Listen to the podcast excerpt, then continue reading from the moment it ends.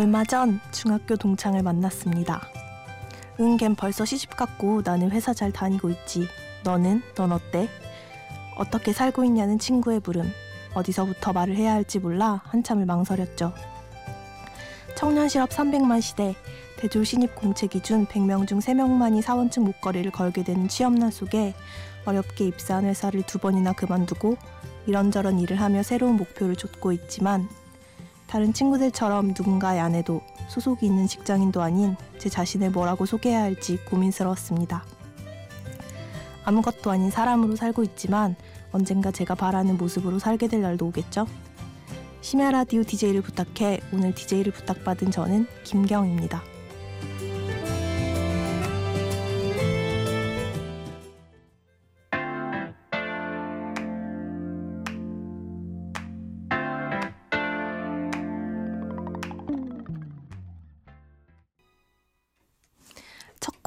토이의 인생은 아름다워 들으셨습니다. 저는 김경입니다. 어렸을 때 항상 자기소개를 하면 두 번, 세 번씩 말했던 생각이 나요. 지금은 외자 이름이 되게 흔한데 제가 초등학교 때만 해도 전교에 외자 이름이 10명 남짓이라 꼭 쓰다만 것 같은 하나 부족한 이름이 늘 부끄러웠어요. 성인이 돼서 뭘 예약하거나 물건 반품을 하려고 전화 관련 상담을 할 때도 김경이요 라고 말하면 10명 중에 10명은 김경희 씨요? 혹은 김경임 씨요? 아니면 네 라고 되었거든요. 그래서 요즘엔 그냥 김경 이렇게 하고 본의 아니게 반말합니다. 그래도 한 번 들으면 거의 제 이름을 잊어버린 사람은 없어서 좋아요. 어쨌든 제 이름은 김경입니다. 저는 특정 분야의 전문가도 어느 곳에 소속되어 있는 회사원도 아니고요. 그래서 저를 소개할 땐 아직은 아무것도 아닌 사람입니다. 라고 이야기합니다. 사서 고생하는 젊은이, 성실한 백수. 주변에선 저를 이렇게 불러요. 지금은 작사가가 되기 위해 많이 듣고 많이 쓰고 있고요. 오늘은 그런 제 이야기를 하려고 합니다. 재작년 이맘때 라섹 수술을 하느라 2주 정도 꼼짝없이 누워 지냈는데요. 하루 종일 앞도 안 보이는 데다 누워만 있으려니 잠도 안 오죠. 그래서 새벽까지 라디오 어플을 틀어놨었어요. 분명히 지금 라섹 수술 때문에 하루 종일 누워있다 잠 못 들고 라디오 듣고 계신 분 한 분쯤은 있을 겁니다. 샵 땡땡땡땡 지금 바로 문자 주세요. 선물 싸드립니다. 라고 말하고 싶지만 그럴 수가 없으니 노래 선물 띄워드릴게요. 상처는 지독하게 끝장을 볼 정도로 아파야 낫더라고요. 루시아의 아플레 듣고 올게요.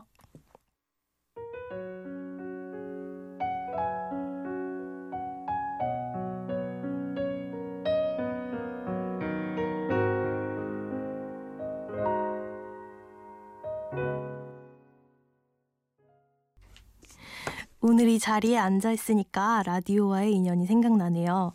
초등학교 5학년 때였는데요. 그때 당시에는 뭐 인형 뽑기, 가재 뽑기, 사탕 뽑기 같은 뽑기가 굉장히 유행이었어요.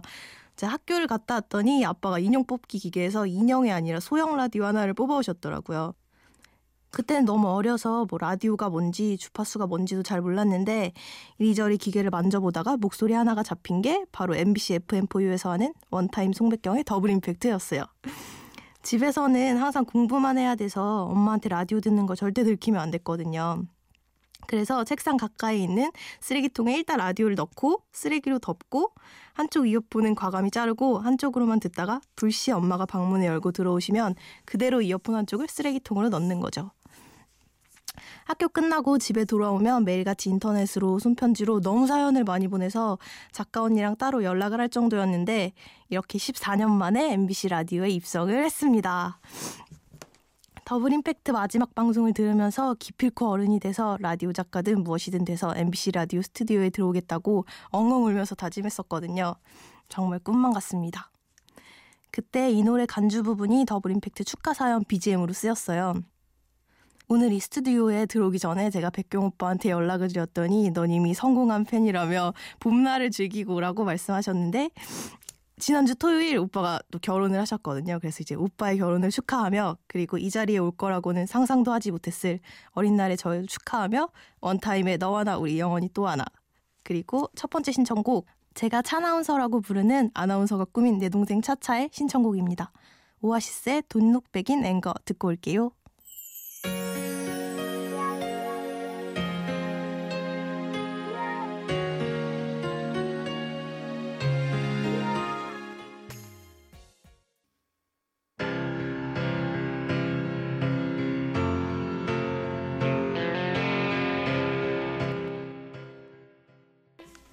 아침 일찍 출근해야 하는데 밤잠 설치다 라디오 켜신 분들, 시험 기간이라 밤샘 공부하고 계신 분들 많죠? 다들 어디서 뭘 하며 이 방송을 듣고 계시는지 정말 궁금합니다.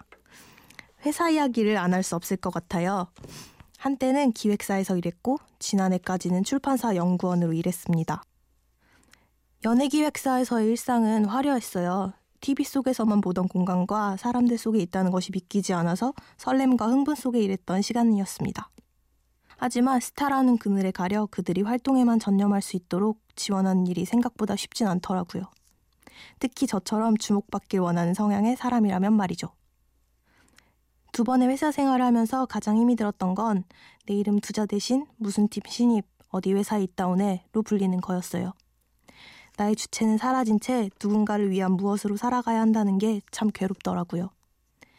그래서 차라리 잠시만 아무것도 아닌 나로 살아보는 건 어떨까 마음을 먹었습니다.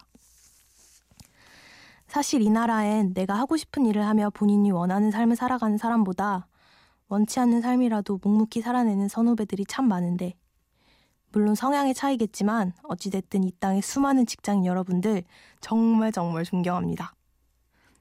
두 번째 신청곡은 전남 여수시에 사는 박성원 씨가 신청해 주셨어요. 양희은 피처링 김규리의 엄마가 딸에게 루시드 폴의 보이나요 듣고 올게요.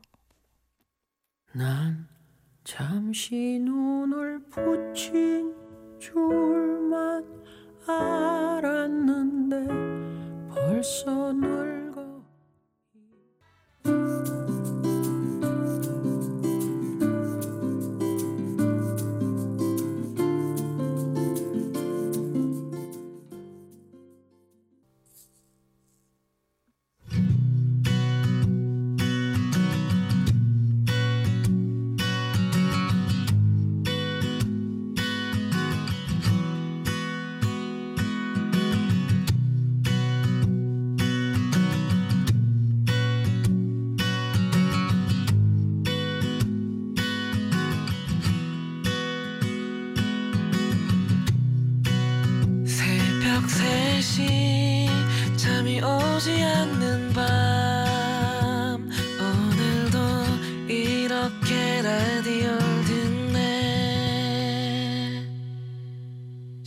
라디오 DJ를 부탁해.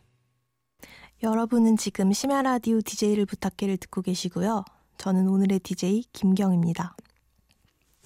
방금 들으신 노래는 양희은 피처링 김규리의 엄마가 딸에게 루시드 폴의 보이나요였습니다. 전남 여수시에 사는 박성원 씨는 제가 언디라고 부르는 여수 MBC 박성원 아나운서예요. 저는 가사도 쓰고 있지만 매주 월요일 여수 MBC 라디오 근사한 오후 박성원입니다. 월요일 원고를 쓰는 일도 하고 있는데요. 세상 어디에도 세상 어디에도 없는 감성 에세이 오디세이라는 코너를 맡고 있어요. 매주 두 편씩 청취자들에게 힘이 되는 위로가 되는 에세이를 써보내고 있습니다. 원고료로는 관리비와 인터넷 요금, 전기세를 내면 딱 맞아요. 그래도 그것만으로도 백수인 저에게는 큰 보탬이 됩니다. 제가 박성원 아나운서에게 어떻게 하면 자연스럽게 원고를 읽어내려갈 수 있냐고 비법을 물었더니 그 시간대는 따로 비법이 없는 시간대라며 흐름에 맡기는 것이 정답이라고 했는데 지금 흐름에 잘 맡기고 있나요? 여러분은 몇 번의 입사와 퇴사를 해보셨나요? 열심히 자기소개서를 쓰고 계신 취준생 여러분들에겐 퇴사라는 단어가 혹시 배부른 소리, 신뢰가 될지도 모르겠습니다.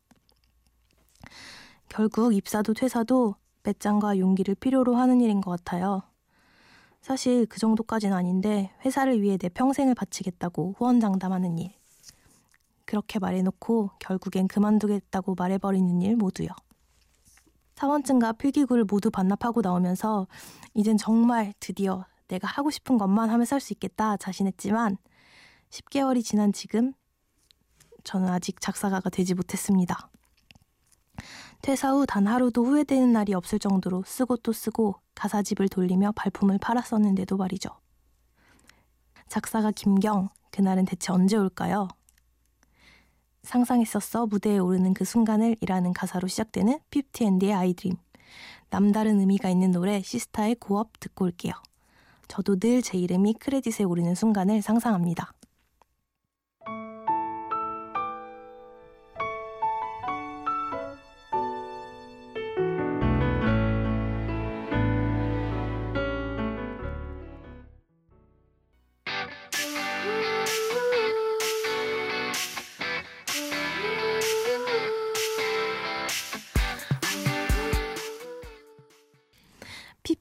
해피엔드의 아이드림, 시스타의 고업이었습니다. 작사가가 되고 싶은 저는 대략 이렇게 지냅니다. 매주 한 곡씩 주간 김경이라는 타이틀을 붙여 프로듀서 오빠에게 보내요. 스스로 공부도 합니다. 글자 수도 따고요. 파트 분석도 하고요. 소속사 분석, 가수 분석, 고시 공부하는 마음으로 임합니다. 한 번은 친구가 언니는 진짜 힘들겠다. 나는 뭐 토익책이라도 있지만 언니는 교과서도 없으니 라고 말하기에 교과서가 없으면 교과서를 만들자 해서 스스로 책도 만들었어요. 그리고 다시 가사를 필사하고 분석하고 공부합니다. 혹시 여러분은 노래를 들을 때 작사가, 작곡가, 편곡자의 이름을 확인하며 들으시나요? 얼마 전 꽃보다 청춘에서 배우 고경표 씨의 말이 화제가 됐었어요. 꽃청춘 일당이 방콕에서 나미비아로 납치되는 과정에서 제작진으로부터 아프리카 관련 여행책을 받게 되죠. 거기서 고경표 씨가 가장 먼저 했던 일은 여행책에 저자 이름을 펼쳐 외우는 일이었습니다. 후에 고경표 씨에게 감사의 인사를 전하는 저자의 글이 SNS를 통해 다시 화제가 됐었는데 괜히 그 작가의 마음에 이입이 돼서 울컥하더라고요. 노래를 듣다가 시간이 되신다면 가수의 이름 말고 작사가, 작곡가 이름도 한 번씩 봐주세요. 혹시 시간이 지나 크레딧에서 제 이름을 발견하신다면 아, 그때 그 아무것도 아니었던 그 처녀 하고 지금 이 시간도 기억해 주시고요. 세 번째 신청곡은 교토에 사는 고무림상이 신청해 주셨습니다. 선우정아, 정용화가 부른 입김, B2B의 봄날의 기억 두 곡 듣고 올게요.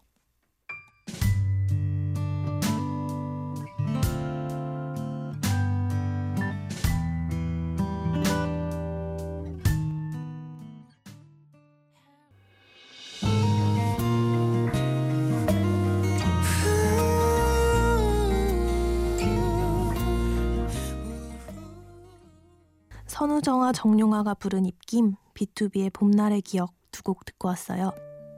이 노래를 신청해준 친구는 노량진에서 삼수를 할 때 만난 친구인데 일본에서 대학을 졸업하고 얼마 전에 주얼리 회사에 취직했대요.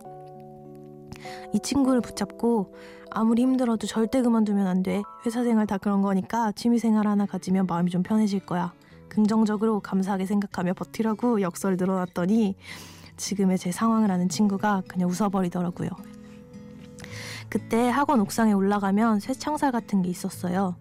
보통 어떤 힘든 상황을 비유할 때 창살 없는 감옥이다 라는 말을 많이 하는데 그때 우리에게 그곳은 창살이 있는 감옥이었습니다. 거기 녹슨 새 창살을 붙잡고 여의도 불꽃 축제를 보면서 보리마 정말 이 시간이 지나가긴 할까 얘기했었는데 정말 신기하게도 거짓말처럼 시간이 다 지나갔어요. 그리고 어느덧 오늘 이 시간도 거의 다 지나갔네요. 한 시간 정말 빠르네요.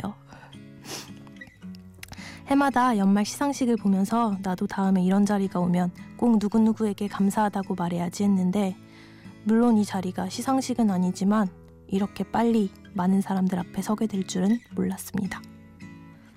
그런데 막상 여기 이렇게 앉아보니 이 순간 가장 감사한 사람은 하나님도 부처님도 부모님도 아닌 저인 것 같아요.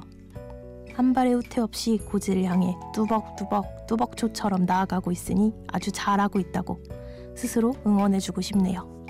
끝곡은 옥상 달빛에 정말 고마워서 만든 노래예요. 오늘 정말 행복했습니다.